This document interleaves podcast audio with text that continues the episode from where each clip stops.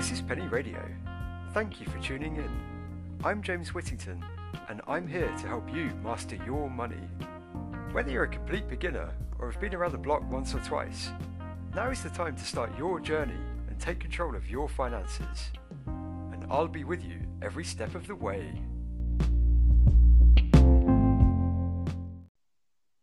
Hello and welcome to Penny Radio, your personal guide to personal finance, with your hosts James Whittington and Craig James. Welcome to the show, everybody. James, how are you? I'm good, thanks, Craig. Very good. How are you? I am. Uh, yeah, I'm spectacular. I am sitting here in my palatial kitchen, drinking a quiet beer, having just walked the dog around the grounds, extensive grounds, miles and miles. There's lakes, there's swans. Uh, I'm pretty sure we've, you know, got a new family of owls that have moved into the big oak down by the lake. It's it's truly uh, spectacular and wonderful. It's marvelous, really. Couldn't ask for more. How about you? Uh, yeah, um, you know, same same pretty much, same as you, except for yeah. not with the giant palace and massive grounds. I'm sure there are other parts of your life which more than compensate for the squalor in which you live. Probably exist, uh, whatever they are. Don't. People probably like you or something. Yeah, I've heard that there's a direct inverse relationship between the size of your house and the size of your penis. So, um, yeah. Ah, I see. I see. And I've uh, found that there is a direct relationship between the size of your wallet and everything else. yeah, you may have the world's biggest wallet, but it's pretty empty after Emily's had her way with it, isn't it? Like many things. Oh dear. Off to a strong start this one. Strong start. Doing good. Yeah. It's 9:30 p.m. It's not my fault that all of the trousers that I packed were ruined somehow, and I'm just roaming the streets in a pair of pants that are a little bit too small. Did you buy them purposely small? I'd rather not comment. Just, uh, just a shrink wash, eh? Sure, let's go with that. It wasn't my fault, although I do do the laundry, so I guess it would be my fault. But they don't know that I do the laundry, so let's just edit that bit out. Yeah, definitely going to edit that bit out. All right. Well, glad to hear that you're having a good time in your uh, in your giant palace with your tiny pants. Yep, just pants and nothing else, in case you're wondering. Okay, that's good to know. That's good to know. Now, you'll be thrilled to hear, Craig, that today we're going to be talking about one of my favourite things in personal finance pensions. Yeah, I know that sounds incredibly sad, and you're right, it is. But the reason that I get so excited about pensions is because it's one of the key tools that we have that can help us take control of our financial future. Knowing how to use a pension is an important part of planning our personal finances. Well, uh, yeah, I didn't realize it was pensions tonight. It turns out I have to go to another place where I'm needed for something that's pension related. Liverpool by any chance? Fuck no, Jesus. What, you'd rather talk about pensions than go to Liverpool? Yeah, I mean, people have limits. I mean, come on. Have you ever been yeah. to Liverpool? No, I haven't actually. I've never been, never planned to go either. Good plan. Yeah. I've only, I've never really been to Newcastle either. I've only been through it. Oh, well, that's, that's disappointing because it is a tremendous place. Yeah, I mean, you do always go on about how it's one of the best cities close to the Scottish border on the England side. Yep, it's it's definitely in the top one. yeah, good part of Scotland is Edinburgh. Yeah, well, you've got to go through it to get to Edinburgh, haven't you? Yeah, but you better you better off staying in Newcastle. It's more fun. Well, no, that's not fair. Edinburgh's pretty good. I don't know. I can't comment. I've only been to Edinburgh and through Newcastle, and it was okay. I mean, you know, nothing special. What, yeah, you can't really judge a place just going through it on the train. It's hard to judge a place at 60 miles an hour. Is that what you're saying? I mean, 60 miles an hour? what trains have you been taking? I don't know. I have no idea how fast a train goes through a city, but, you know, I'm sure it was slow down a little bit. I don't think but any trains go at 60 miles an hour in the UK, do they? Yeah. When was the last time you got on a train? Fuck. The old southern trains used to get, you know, well, especially if they were running late, used to ramp the speed up significantly. What was that? The whole one year that you they were on strike for? Oh no! So they, um, I used to sit with a bunch of people who were big sort of. There was one guy in particular who used to be a train driver. Interesting fellow. He was a, used to be a train driver, and he also used to be in the navy, where his job was to steer the boat. Quite a good job in the Navy, I suppose.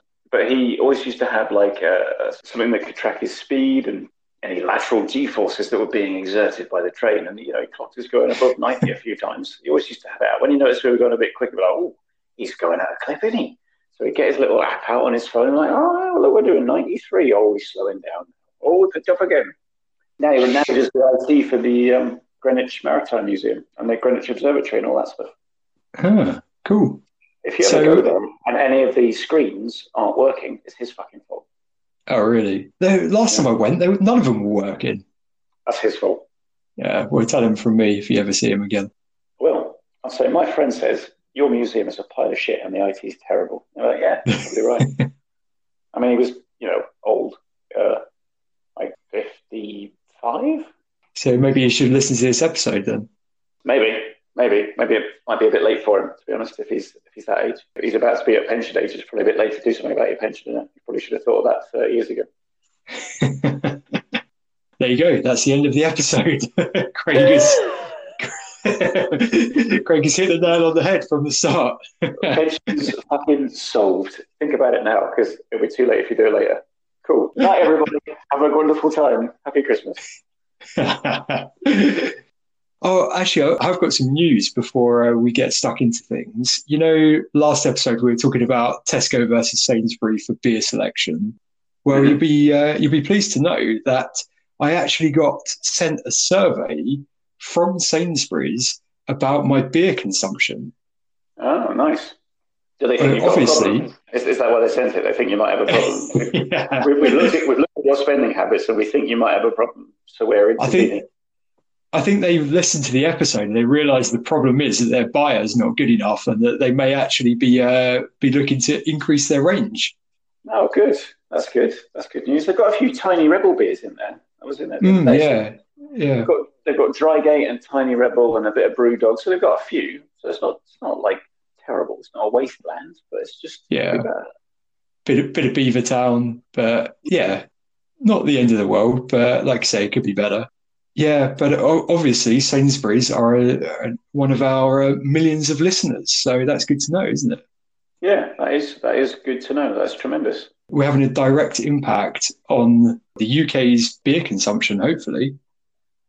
I can only hope that we have a positive influence on the on the country uh, in a number of ways. And if we help them drink better beer, then I think that's probably. I mean, I'm just thinking.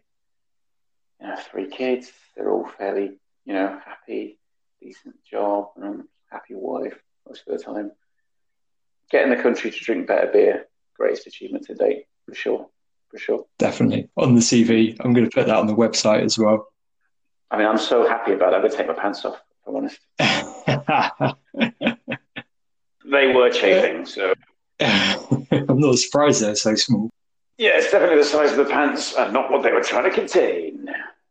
But that's that's actually true. It was just the size of the pants. well, I guess uh, the conclusion of that is that we all have to do our bit for the needs of the country in these challenging and trying times. And Craig likes nuts with his beer.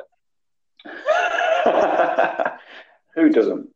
Only those really dry, salty ones, though. Yeah, I mean, you don't want you don't want dry roasted. Well, you might want dry roasted. I feel like I need Urban Dictionary now so I can check if dry roasting is the thing. Oh, it's definitely a thing. It, it, has to be a thing. If it's not, we're gonna have to put it in. That's what she said. Oh dear, we are definitely uh, too old to be uh, making these jokes, Craig. I hear that once you reach nearly forty, that's it. You're not allowed to make them anymore. Oh god! So they changed the HR system at work, right? So now you can go and check your personal details, and it tells you your age, which is not a new Okay. Except it tells yeah. you your age to the day, so you can see you are actually a lot closer to forty than you thought you were. Because oh, oh, actually, I'm a lot nearer to the next birthday than I'd ever really thought about. I'm actually oh, oh, that's good. That's fun to know. Why have you added that feature? That's that's a terrible feature. You're not 40 your next birthday, though, are you? No, no, no, no, no. I've got another. I've got another year and like six months and three days or something. well, you're still a fair way off being able to take your pension. So I guess there's positive maybe there. Yeah, let's talk about pensions. They're extremely important, I hear. Yeah, that's a good segue into this uh, episode. So uh, yeah, let's get stuck in then. So pensions can seem like a big and scary topic because they seem to be complicated and confusing with lots of rules. And a number of attempts by different governments over the last 20 years or so to simplify things have probably done the exact opposite by creating more rules and different types of pensions. In fact, there's actually so much to talk about when it comes to pensions. You could probably just have an entire podcast dedicated to just them. But let's be honest, who's really going to listen to that? I'm not even sure that I would. And Craig certainly, well, I don't know, Craig, would you? Uh, yeah, totally. Okay, so Craig would. Yeah, I mean, uh, but Craig, you'll be glad to hear that you don't need to know all there is to know about pensions to understand how they can work for you. So we're going to be carrying on with our theme of understanding where we currently are so we can figure out how to get to where we want to be. And we're going to be building on the knowledge foundations that we laid in the first season when we first talked about what pensions actually are and looking at what our current pension situation is. So once you've got a handle on this, then we can come to the planning stage of our financial framework. You'll be able to work out what needs to be done because without knowing your current situation, you won't know where to start. So there's two main types of pensions, the state pension and private pensions. And ultimately, they both aim to do the same thing, but they're quite different. Now, Craig, I know I promised you that we'd only talk about pensions for one episode, but because they are quite different, we're going to cover private pensions on this episode and the state pension in the next episode to help break it up a bit. And because on this show, we're just a pair of mavericks who like to fly low to the ground and buzz the tower. There's Top Gun reference for you there. Yeah, I mean, obviously the reference really lands if you immediately say the reference. That's, that's how it's supposed to work. I don't think many of our listeners were alive when Top Gun first came out, to be honest. When did Top Gun first come out? Oh, must be 80s, right? 85? No, yeah, I'm going to say I'm going to say 87. Let's have a look. I'll find out. Keep talking about the thrilling topic of pensions. Okay, well, you know, you, you don't need to be highly concentrating or anything, so that's lucky. 86, it's split. 86. Oh. Yeah. Okay, I was alive, so that's good or bad. I'm not really sure. Depends on who you ask. Yeah, you were definitely alive. I certainly. Was. Oh my god, 54% on Rotten Tomatoes. Have they not seen it? Fuck. Top Gun's gone up. 54%? Yeah. Jesus. Oh, shocking. So, yeah, so we're just going to be focusing on private pensions in this episode. And to keep it simple, think of a private pension as any pension that isn't the state pension. So, this includes pensions that you've started yourself or any pensions that you have through your current workplace or former workplaces. So, Craig, can you help remind us what a private pension actually is? Skipping all the jargon in as easy to understand as you could possibly make it terms. Oh, let's see. So uh, you put money away from your salary every month so that when you are no longer able to be an active part of the workforce, you have a uh, nest egg, a pot of cash with which to survive your golden years. Yeah, that's pretty much spot on. The way that I like to think of it is it's just another type of piggy bank that holds our money for us, except for this one comes with some helpful tax benefits, and we keep adding to it until we're ready to retire, like Craig said. It's basically our retirement present to ourselves, and we get to crack open that piggy bank when we look to stop working. And so the more money we put into it, then the sooner we can retire, or the more money that we'll have in our retirement. Currently, you can start taking any private pensions you have from 55 years old, although this is likely to increase in the coming years. So that sounds great. You know, Craig's only about three years away from retirement. As long as your pension is big enough to live on and will last you from when you retire until you die. If not, then you may find yourself struggling to get by in your 80s or 90s. So that's not really a position that any of us want to be in. So it can be a bit of a double edged sword being able to take your pension so early. When are you going to take your pension, Craig? 55 or slightly later? Oh, God. I don't know. Later. I think I'll probably be working for a while. Yeah, I think you're probably going to work till you uh, die at this rate, aren't you? Well, yeah, probably. Who knows? Yeah. So there are two main types of private pensions defined benefit pensions and defined contribution pensions. Now, that sounds like technical rubbish, I know, a load of jargon, but you've probably all heard of a defined benefit or a DB pension. It's one of those old final salary scheme pensions that you get. So when you retire, you basically get a guaranteed amount of money every year for the rest of your life. It sounds amazing. You basically don't have to do any work and you get a proportion of your old salary forever, just forever. And there are other ones as well as final salary ones, like average salary pensions as well. I've, I've often wondered about that, you know, so the, the sort of final salary pensions where you get that money in perpetuity. I mean, is that does that have an upper limit? If you're like a really stubborn bastard and live till you're like 110, do they still pay you? Yeah, still pay you forever. And then if you die, they often pay, if you have a surviving spouse, 50% of what you were getting for the rest of their life as well. Damn. Yeah, so pretty much like a, a golden egg in your golden years. It's normally worked out based on how long you've been at a company for. And then they give a percentage of that salary that you either finished on or that you that you earned on average over the whole time that you were there.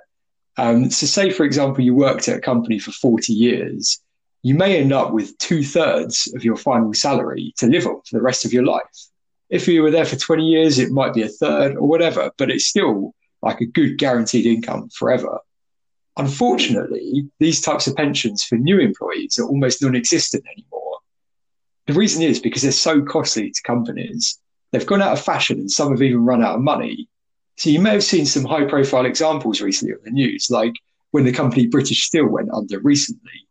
Well, they're looking at it at the moment, actually. They're looking at whether the pension scheme can afford to pay those people pensions for the rest of their life. And it looks like not really. So it's great if you can get a decent one, but if you don't, you may have all your eggs in one basket and then suddenly it can't pay out. But still, I'd much rather have one than not have one, that's for sure. So yeah, a lot of older people that are currently pensioners have these types of pensions. But unfortunately, Craig, it's unlikely that you or I will ever get one of these unless we worked in the public sector, like as a teacher or for the government or in the police, because the public sector is the only area that still has these types of pensions. And even those organizations have been trying to phase them out over the last 10 to 15 years for new employees, anyway, that is. I think maybe when you started at your current company, Craig, they were just getting rid of the uh, the final salary scheme there. Oh man, that's bad timing. Annoying. Yeah. so a defined contribution pension is basically what the rest of us will probably have. If you have a pension through work or one that you set up yourself, it will more than likely be one of these. And these pensions are ones that will be held with different providers like Standard Life, Aviva, Aegon, you've probably heard of other ones as well. So even your, Scottish Widows. Yeah, Scottish Widows, that's one. And even your workplace one will be through a financial provider like that. There's lots of different types of these defined contribution pensions. You don't really have to worry about them, but you may have heard them called uh, various things like stakeholder pensions, personal pensions, group pensions, money purchase schemes, SIPPs, which are also self invested personal pensions they're all defined contribution pensions. You don't really need to worry about it. But if you've got one of those, then you've got a defined contribution pension. And all it means is that whatever money you put into it will dictate how much money you can take out of it when you come to retire. It's just like any other account. If you put a pound in, you'll get a pound back plus any investment growth or interest between when you put the money in and when you retire at the point that you want to take the money out of this type of pension, you can actually use it to buy a fixed income for life, like you would get with a defined benefit or final salary pension. And in pension jargon, this is called an annuity. However, at the moment, they're really, really expensive because people are living a lot longer once they retire these days. And providing someone with a fixed income for life can cost the pension company so much money that they basically offer really bad rates if you look to buy one. So if you bought an annuity with £100,000 these days, you might only be able to get about £3,000 a year to live on for the rest of your life. If you decide not to buy an annuity, you can basically take the money that you've built up in your pension as and when you need it. And in pension jargon, this is called drawdown. And drawdown is becoming a lot more popular as it offers a lot more flexibility to take what you want when you need it. However, the problem is if our pension is not big enough to pay for all the things we need or want, then we could run out of money in retirement and find ourselves in a really bad position later on in life. Think about back in the day when kids left school at 14 and had to work down to mine or in the mill. Most people only lived for a few years after they retired. So this is why companies could afford to pay a defined benefit or final salary pension because they may only have had to pay them for a few years after retiring. Now, the average life expectancy is so much higher, people can live potentially 30 to 40 years in retirement.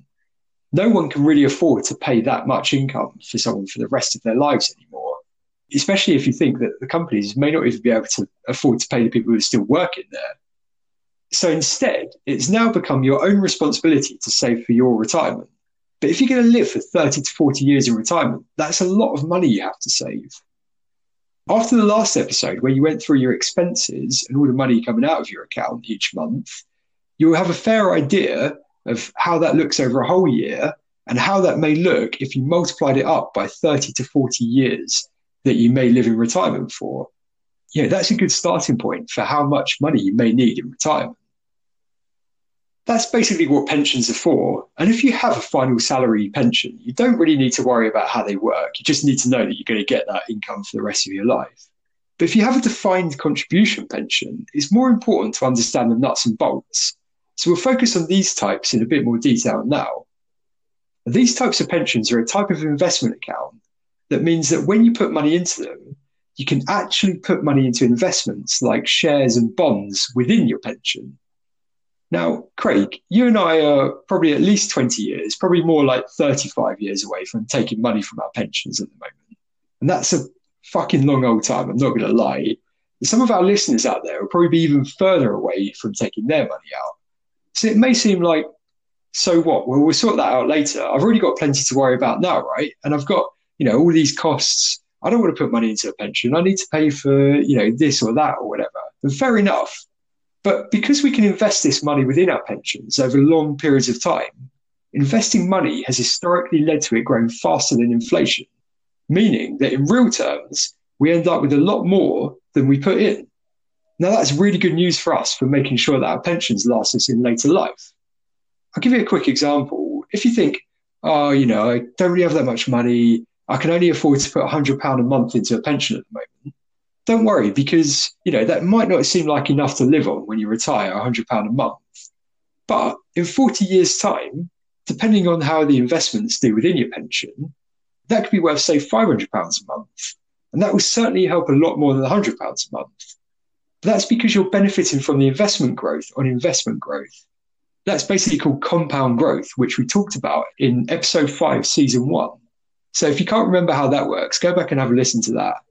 That basically tells you why it's important to invest in a pension as early as you can.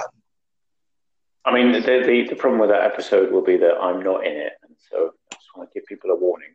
It's, it's that full of tremendous content, but I'm not going to be there to help you out. Sorry, guys. Yeah. Maybe, uh, maybe Craig, you should do like a director's cut commentary over the top. Mm. Yeah, that's a great idea. I'll definitely go back and do that.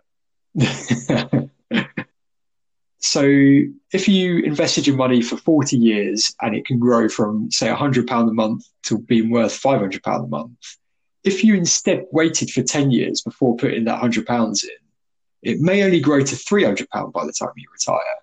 So that's still you know a decent return over 30 years, but it may not be enough to help you. So basically, the sooner you start and the more you put in, the better. That's why there's a famous saying in investment terms: the two best times to invest are 20 years ago and today. So if you haven't started already, start today if you can. So, Craig, personally, I think that people from our generation, and your kids' generation especially, are going to face a real risk of running out of money in retirement, unfortunately. I think it's going to be a widespread problem later on, pension of poverty, or we'll just never be able to retire. What do you reckon about that? Yeah, I think you've got a point. I think it's going to be uh, more and more difficult. And, you know, in, in my uh, youth, uh, I worked with a number of uh, retirement age people who had, you know, left the workforce doing what they were doing nine to five. And they were there with me stacking shelves overnight in a supermarket because they needed the extra income. And you know, it's not that that challenging to get that kind of job, and it's relatively low stress, it's relatively low uh, effort. But they just needed to get by. They needed to have that little bit of extra income coming in, so they needed to work a few nights in a supermarket to just make ends meet. And I think that'll probably become more and more prevalent. Yeah, and probably not what most people imagine for their retirement either. No, probably not. And you know, it's fair enough. Like like I said earlier, you know, if you're thinking, "Our oh, retirement's so far away," sometimes literally a lifetime away for some people, especially when you get your first job. You think, "What's the point? I'll get around to it later." But basically, that's why the government is trying to encourage us to put money into pensions, that we have some money in retirement. And I think the cynic in me also says that so you don't have to pick up a big bill in the future by paying out benefits to people who've retired without enough money. But I think they're going to be still picking up a big bill anyway. So there we go. But um, they are uh, encouraging people to uh, put money into pensions through some fairly innovative ways. And I would encourage people to take them up on that because it can be very beneficial in a number of different ways. So, one of the ways that they actually encourage people is by giving tax relief on any money you put into a pension. So, if you pay money through your work and it just comes directly out of your pay, you won't pay any tax on that at all. It just come out of your pay pre tax. So, it'll go straight in with no tax taken off. Whereas if you got it paid directly to you, then you'd have tax taken off it and you'd end up with less. So that's quite good. Say, for example, you do want to put some extra money into your pension, you know, and your company do pay you and tax comes off it. If you then pay that money into a pension, you will get the tax that's been taken off it, you will get it back. There's something called relief at source, which means that as soon as you put money into a pension, the pension provider will actually add the basic rate tax straight back onto it so that means, say you put £80 into a pension, then it will get topped straight back up to £100. If you're a, a higher rate or additional rate taxpayer, you can also then reclaim the extra tax, the difference between those tax brackets and the basic rate tax back at the end of the tax year. So basic rate tax is 20%, higher rate is 40%, and additional rate is 45%. So you instantly get your 20% straight back by putting it into a pension. And then you can reclaim another 20% if you're a higher rate or 25% if you're an additional rate taxpayer. And you get that paid into your bank account at the end of the tax year. So it's very, very beneficial to put money into a pension because you get that tax relief on it. Think about it like this if your employer gave you £100, it gets 20% tax taken off it, you end up with £80 and you try to invest that yourself, well, you might get taxed on the uh, investment growth and on the dividends or interest that you earn on that. Plus, you're starting off with £80. That is a lot slower way of building up money than if it goes straight into a pension. You end up with £100 in that pension. And then any investment growth on it and any dividends or any interest is actually uh, given to you without any tax being charged on that. So you start off with more money and it's growing at a bigger rate. And so effectively, you end up with more money over the same period of time. So basically, your investment can grow quicker than if you invested it outside of a pension. And because you can't touch that money until the age of 55 at least, think about how that can help it grow over a long period of time. When you remember how much compounding can help, especially in the later years after 20 or 30 or 40 years of being invested. Can I ask a, a, sort of technical, well, I guess, yeah. Question, just a, like a process question when it comes to pensions. So, say yeah.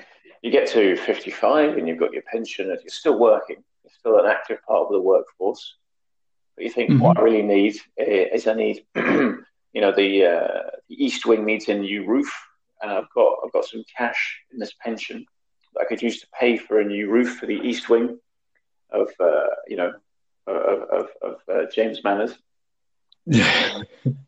um, can I, you know, even though I'm still working, can I take my pension money and draw it down and use it at the age of 55, even though I'm still you can. part of the workforce? Oh, okay. Yeah, you, you can. And um, one of the other tax advantages of a pension is that when you take it out, 25% of what you take out is tax free. And then the other 75% of what you take out is taxed at your marginal rate of income tax. So, in other words, what that means is so that 75% that is taxable is added to your other income. So, if you are still working, then it will get added onto your salary. If it takes you into a higher uh, rate tax bracket, then you'd pay 40% on that. If you're still within basic rate, then you pay 20%. If you're within your personal allowance, then that could be tax free completely. Yeah, you can take out the uh, pension monies whilst you're still working. And a lot of people actually do do that just to top up a bit of income or they're paying for a, you know, a new car or a holiday or something like that, just to give them a little bit of funds. And because it is tax free, or some of it is tax free, and there's a thing now called a flexible access drawdown, which means that you can take the tax free amount, the 25% that's tax free, you can take that and leave the amount that's still taxable within your pension without taking it. So you don't get taxed on that until you take it out your pension, but it's still growing. It's still being invested and can still grow further. It's just that when you take it out, you that's when you pay tax on that extra 75%. Uh, but basically, yeah. So you can take out money whilst you're uh, whilst you're still working, as long as you're over the minimum age to take it out. That's interesting. Yeah. So what, what you probably find is that the people that do do that, they take out the tax-free amount only uh, until they stop working, and then you know they're not earning any income at all, and then they have a full personal allowance of twelve and a half thousand pounds, which is tax-free, and then they'll take out you know, the taxable amount within that. That way, it's more tax efficient than taking out the taxable amount whilst you're still earning an income. But, you know, in this day and age where people are sort of phasing their retirement over a number of years, you know, easing down or, or just working forever in retirement, you know, two, three days a week, then, you know, it, it makes sense for people to take a little bit out of their pension and still have an income. And because you have that flexibility, you can really uh, do a lot of tax planning to make it very efficient for you. So you pay, you know, much less tax than you would if it was all just employment income. Mm. Okay, excellent. Thank you very much. That's okay. But yeah, I think you're still a fair way off taking it out, mate. I'm sorry to say. yeah, don't worry. I wasn't planning on doing anything anytime soon. I was just wondering if it was possible to do. Yeah, because you you know you probably need a new roof in, in about 15 years, right? Well, I'm not sure about the people who fitted the roof last time. I mean, they were from Surrey, and oh, okay. Say no more. Yeah, Surrey builders. It's not called Slurry Surrey for nothing. I've literally never heard it called that. But okay, yeah. that's great. I just made it up. Oh, it's terrible, but um, that's a wonderful effort. Give you to try. yeah. So basically, Craig, a pension is a bit like a friend with benefits, except for if that friend is a bank account no, that will help no, you in retirement. It, that's not how that works. I don't, I you need to go back to Urban Dictionary. That's not how that works. That's not what that is. Craig will put a resource for what friends of benefits are in the show notes afterwards. So if you want to check that out. Definitely not someone who gives you your money back when you get to 55. That's not what that is. okay. So it's like a friend with benefits, but not. Yes, that makes sense and is a sentence that is well constructed. Yeah. So I think you get this at your work, Craig. Have you? You've got salary sacrifice, haven't you? I've got ritual sacrifice. What did you say? Ritual sacrifice. Are you? Are you? Uh, are you part of the salary sacrifice scheme at work? Um, yeah, I am part of the Virgin Sacrifice scheme at work. What? What was the question? so a lot of people out there, their employers may offer something called salary sacrifice, and it doesn't sound as painful as Craig thinks it does. What it means is that you can either get more paid into your pension, or you can get more take-home money. I'm pretty sure you're part. You you have that at your work, Craig, and I think it's automatic. But what it basically means is that your company pretends like the money that they pay into your pension was never part of your salary in the first place. So it looks like your total annual salary is less. And what they do is they just put the difference straight into the pension. That may sound like, okay, that's weird. So, so what's the difference? What's the point? You can still end up getting the same take home pay, but you may end up with a bigger amount being put into your pension. Because if you had never paid it as a salary in the first place, you don't have to pay national insurance on it. Whereas if it is part of your salary and then your company puts it into your pension for you, whilst you don't pay income tax on it, you still have to pay national insurance, which is 12% for basically people in the basic rate bracket and 2% for people over that. That's still quite a hefty amount to pay. Also, the companies have to pay 13.8% of national insurance on it as well. So that's, you know, a whopping 25.8% extra tax that has to be paid if you don't do salary sacrifice. So that 25.8%, that's £25.80 for every £100 that's lost to national insurance. So instead, if a company says, right, well, instead of paying you that £100, I'm just going to pretend you never had it in the first place, pay it straight into your pension, that's £25.80 saved. And so you'll save 12% of that, or £12 of that £100, and the company will save 13.8% or £13.80. Now, what you'll find is that some companies are very generous and they'll actually give you some or all of that £13.80 into your pension.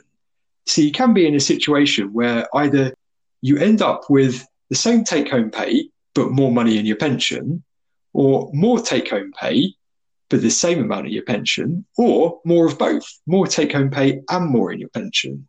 So it's usually a very good idea if your company offers salary sacrifice to take them up on it.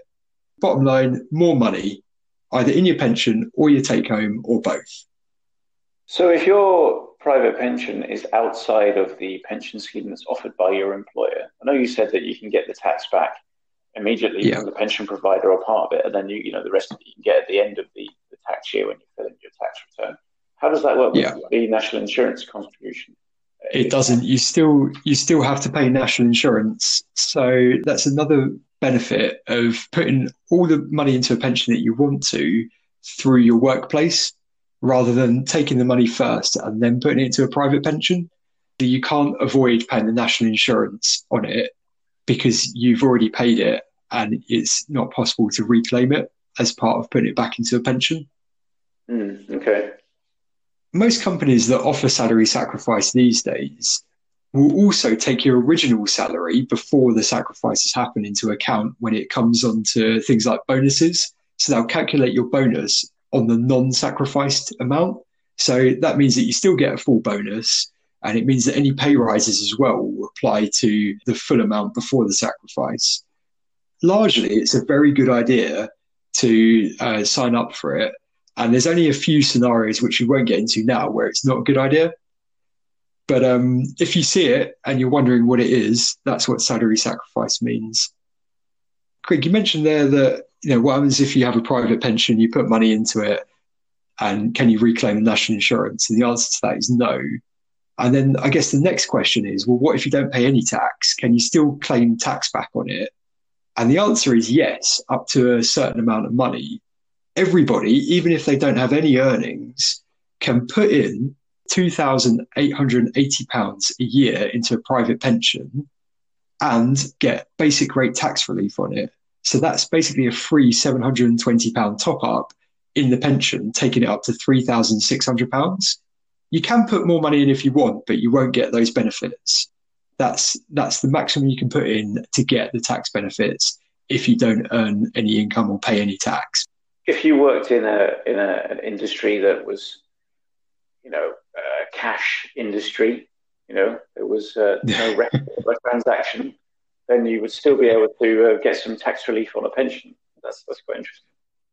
You would still have to declare your taxes. I wouldn't encourage anyone not to. But effectively, if you got a very big birthday gift from your, uh, I don't know, long lost uncle whose roof you also happen to uh, to do for them. And, you know, it just so happened that it coincided that the money came into your account just after doing that. Then, yes, you could put that money into a pension and you would get tax relief on it for the first £2,880 and basically means that you'd get a free £720 top up courtesy of HMRC. Fantastic. Great news. There are some other sort of rules around, you know, the annual limits that you can put in to get benefits. There's also a lifetime allowance as well. We're not really worried about that at the moment, and it's quite high as well. It's over a million pounds. So I don't think many of us are needing to worry about that just yet. Craig, do you know how many pensions you can have at one time? 37. Yeah, I mean, that's probably how many you've got, isn't it? How much do you say how many pensions you can hold at one time? I mean, you know, the staff left and I needed to get somebody to, um, you know, to squash the olives for me and I wasn't going to do it myself. So I just, there was a residential care home nearby. It's complicated. They're fine. They smell a bit. They a lot, but you know, ultimately, it's it's a, an agreement that works for everybody. Well, it's an agreement that works for me, and that's all that matters. What are you saying? What was it? Not how many pensioners can you imprison at one time. How many pensions can you have They're at not one time? prisoners. They're not prisoners. They're not prisoners. they, they are they are lodgers with duties. They want to pay their way. Some of them are quite confused, but that's fine. The others keep them in line, mostly. No. yeah, so the answer is that you can have as many pensions as you want, either personal ones that you've set up yourself or ones through your current or previous workplaces. You can open as many as you want in a tax year as well. So it's not like ISAs where you can only open one of each type per year. So that's great. I mean, it offers you the ability to, anytime that you find a pension provider that you like, to open a new account. But it does lead to people having a lot of different pensions with small amounts dotted around all over the place. And if you think every time that you leave a different company or join a new one, you end up with another pension. And I think that's probably going to happen even more as people these days tend to move jobs a lot more than they used to. I know exactly how that feels. I have all kinds of pensions from all kinds of employers, and they're all over the place.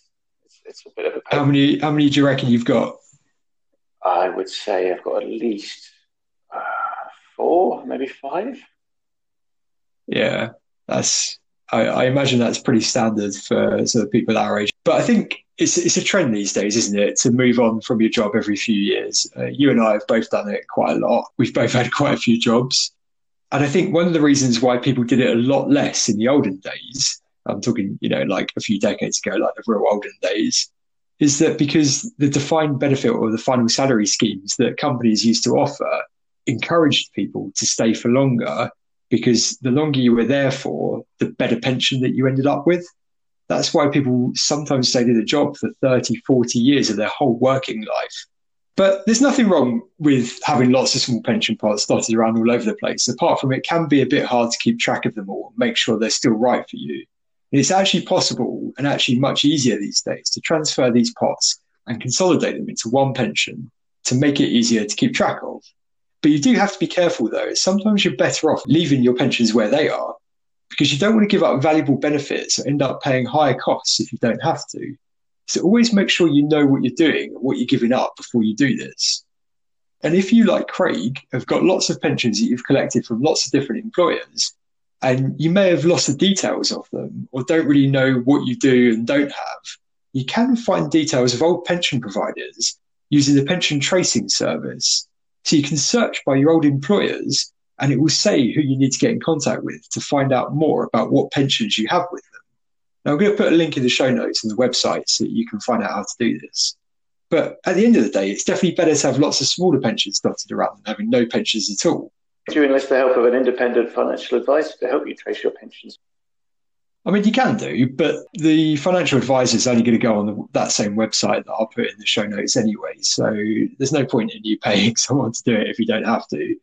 What the financial advisor will help you do is work out if once you found that pension, if it's better off keeping it where it is or whether it's better off consolidating it or putting it into a new pension plan that may offer better benefits or cheaper costs and better access to uh, to different things than you might have now. But like I say, you could end up giving up very valuable benefits that you don't want to. So I guess that's where a financial advisor may be able to help you. But despite all the tax benefits that are available with pensions, lots of people until recently didn't have any pensions at all. Why do you reckon that is, Craig? Stupid. I don't know about you, but until I started sort of looking into it a little bit more, I didn't really know that much about pensions apart from what they, you know, what they do is that they give you money in retirement. But, you know, I didn't really know how much you're supposed to pay in. You know, my companies that I worked for just paid some in for me. Um, some of the companies I worked in, I didn't actually pay any in at all. It was just from the company. So I didn't think I needed to pay any in myself.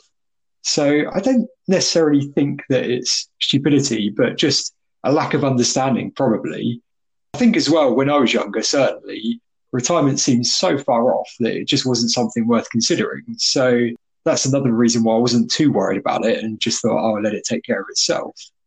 I think another reason as well is that if you're not necessarily earning that much money, it can be a very difficult decision about whether you can actually afford to put money into a pension for the future if you're struggling to afford to be able to eat now. That's you know a really tough situation to be in. How do you make a decision based on that? And I think you always have to go with feeding yourself now, right? Rather than thinking about feeding yourself in 40 years' time yeah. and hope that things improve between now and then. But it's still difficult because you know that every year that ticks by that you're not saving into a pension, it's going to make it harder when you do retire. A pretty recent development, I don't know if you've heard of this, Craig, is that most companies now have to automatically enroll a lot of their staff into pensions. In other words, they have to set pensions up for their workers.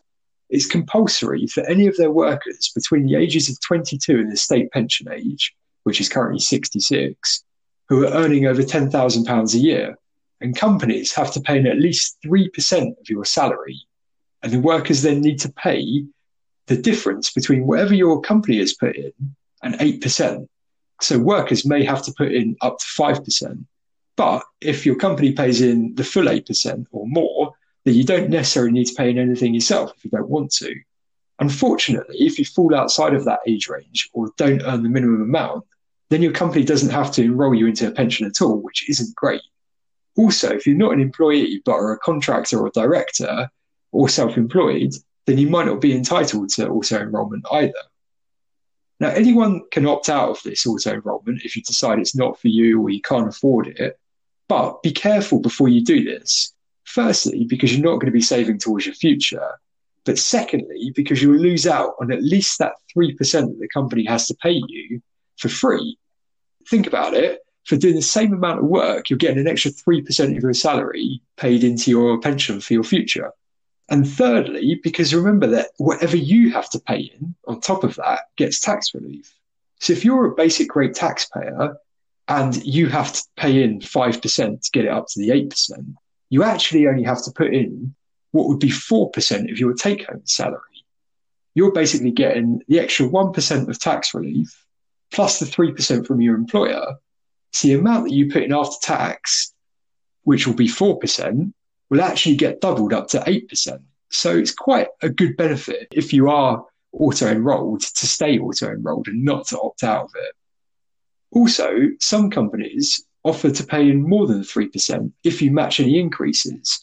So that means that they say that you have to pay in 5% if they pay in 3%, but they may offer to pay in 4% if you pay in 6%, and may offer to pay in 5% if you pay in 7%, and so on.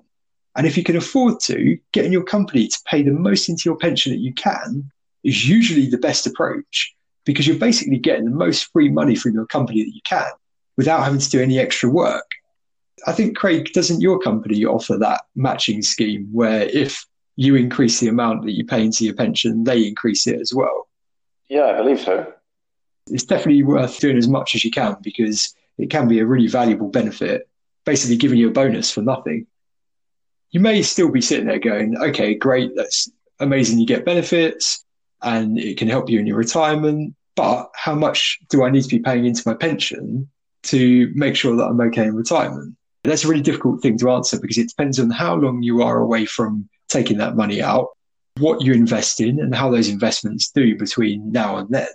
But a really rough, rough estimate is to say, okay, if you want half of your salary that you finish on in retirement, so say you finish on £30,000 a year when you retire, if you want £15,000 a year to live on in retirement, a rough approach is to take the age that you are or were when you first started properly saving towards retirement and divide that by two and that is the annual percentage of your income that you should aim to be paying in between you and your company. So if you start saving towards retirement at 18 you need to be aiming for about 9% of your salary every year going into your pension. However, if you start later at say 40, then it's going to need to be 20%. And this is because the earlier you start, the bigger your pension should be at retirement, thanks to compounding and all the regular contributions that you make in. If you start later, there's not as much time to make lots of regular contributions or benefit as much from compounding. So we've covered quite a lot of different areas today. So starting off from what pensions are, what the main types are, how they work, some of the tax benefits. Most importantly, if there's one thing you should take from today's episode, it's why we need to make pensions an integral part of our financial future. So after this episode, I'd highly recommend that you work out all of the pensions that you have. Get in touch with the pension providers and ask for a pension or a benefit statement from them. For defined benefit pensions, this will tell you how much you will get per year when you retire. For defined contribution pensions, this will tell you how much you have in there at the moment what it's invested in. You can work out how much you have in the pensions in total, work out how much you're paying in per year, then ask yourself, when are you planning to retire, either partly or fully? And then how much per year do you think you're going to need to live on? Once you've done all that, you'll then be able to see at this rate, do you think you're going to have enough by then? And if not, what can you do about this? Now, you don't need to come up with all the answers now. The point of doing this is just to figure out where you are and where you want to be in the future. And we'll come on to how to get there in future seasons. So that's pretty much private pensions covered. And next time, in the next episode, we're going to be looking at state pensions. So, Craig, I'm sure you'll be pleased to hear that the next episode is going to be a much shorter one. Hey, I mean, you know, it's it's not necessarily about the length of something; it's about how and how much you can achieve with it. You know? no comment. Your uh, tighty whities. Too tight. Oh, I've lost feeling in my legs. Although obviously I took them off earlier, but I had to put them back on because it was a bit cold. it's lucky. Uh, it's lucky we don't do this uh, via YouTube, isn't it? Yeah, I mean, you are a grotesque individual, so I think that would probably not help with uh, with our viewers. I think our listeners would be uh, surprised to see that Newcastle has its own Macaulay Culkin. Would, I mean, they might be, but uh, uh, who knows? I mean, I, I, was about to make the Macaulay Culkin face, but what's the point? Because we're not on YouTube. Because, uh, well, I mean, I, will give you a peek behind the curtain. This is James's operation, and he is, uh, you know, he's a tight-fisted individual. He is unwilling to speculate on the future of this enterprise. So I'm I'm not getting paid for this. Uh, we haven't got any ad revenue. We're not on YouTube. I mean, if he didn't have those pictures, I wouldn't be on this podcast. That's all I'm going to say. Yeah.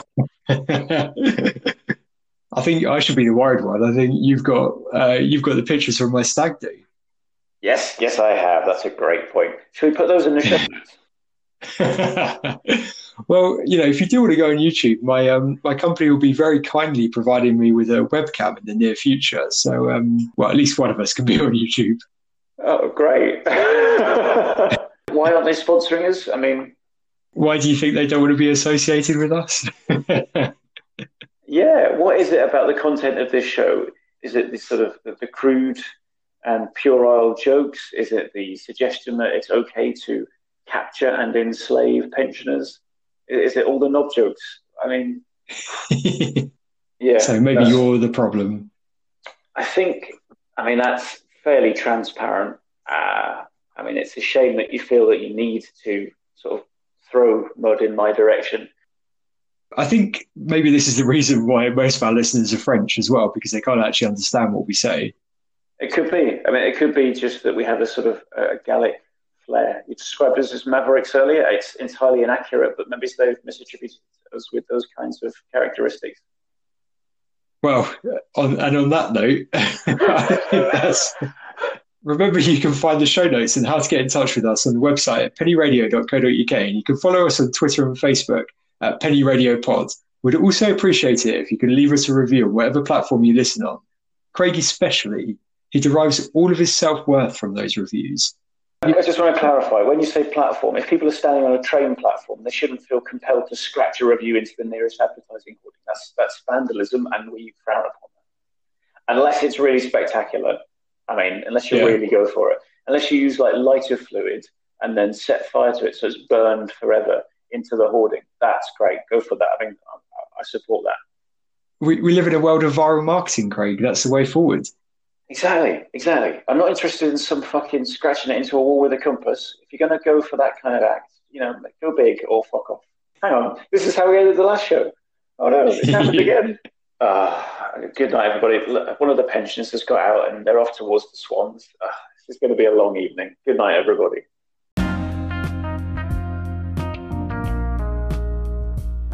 Thank you for tuning in to Penny Radio. Join me next time where we'll be continuing the journey to help you master your money.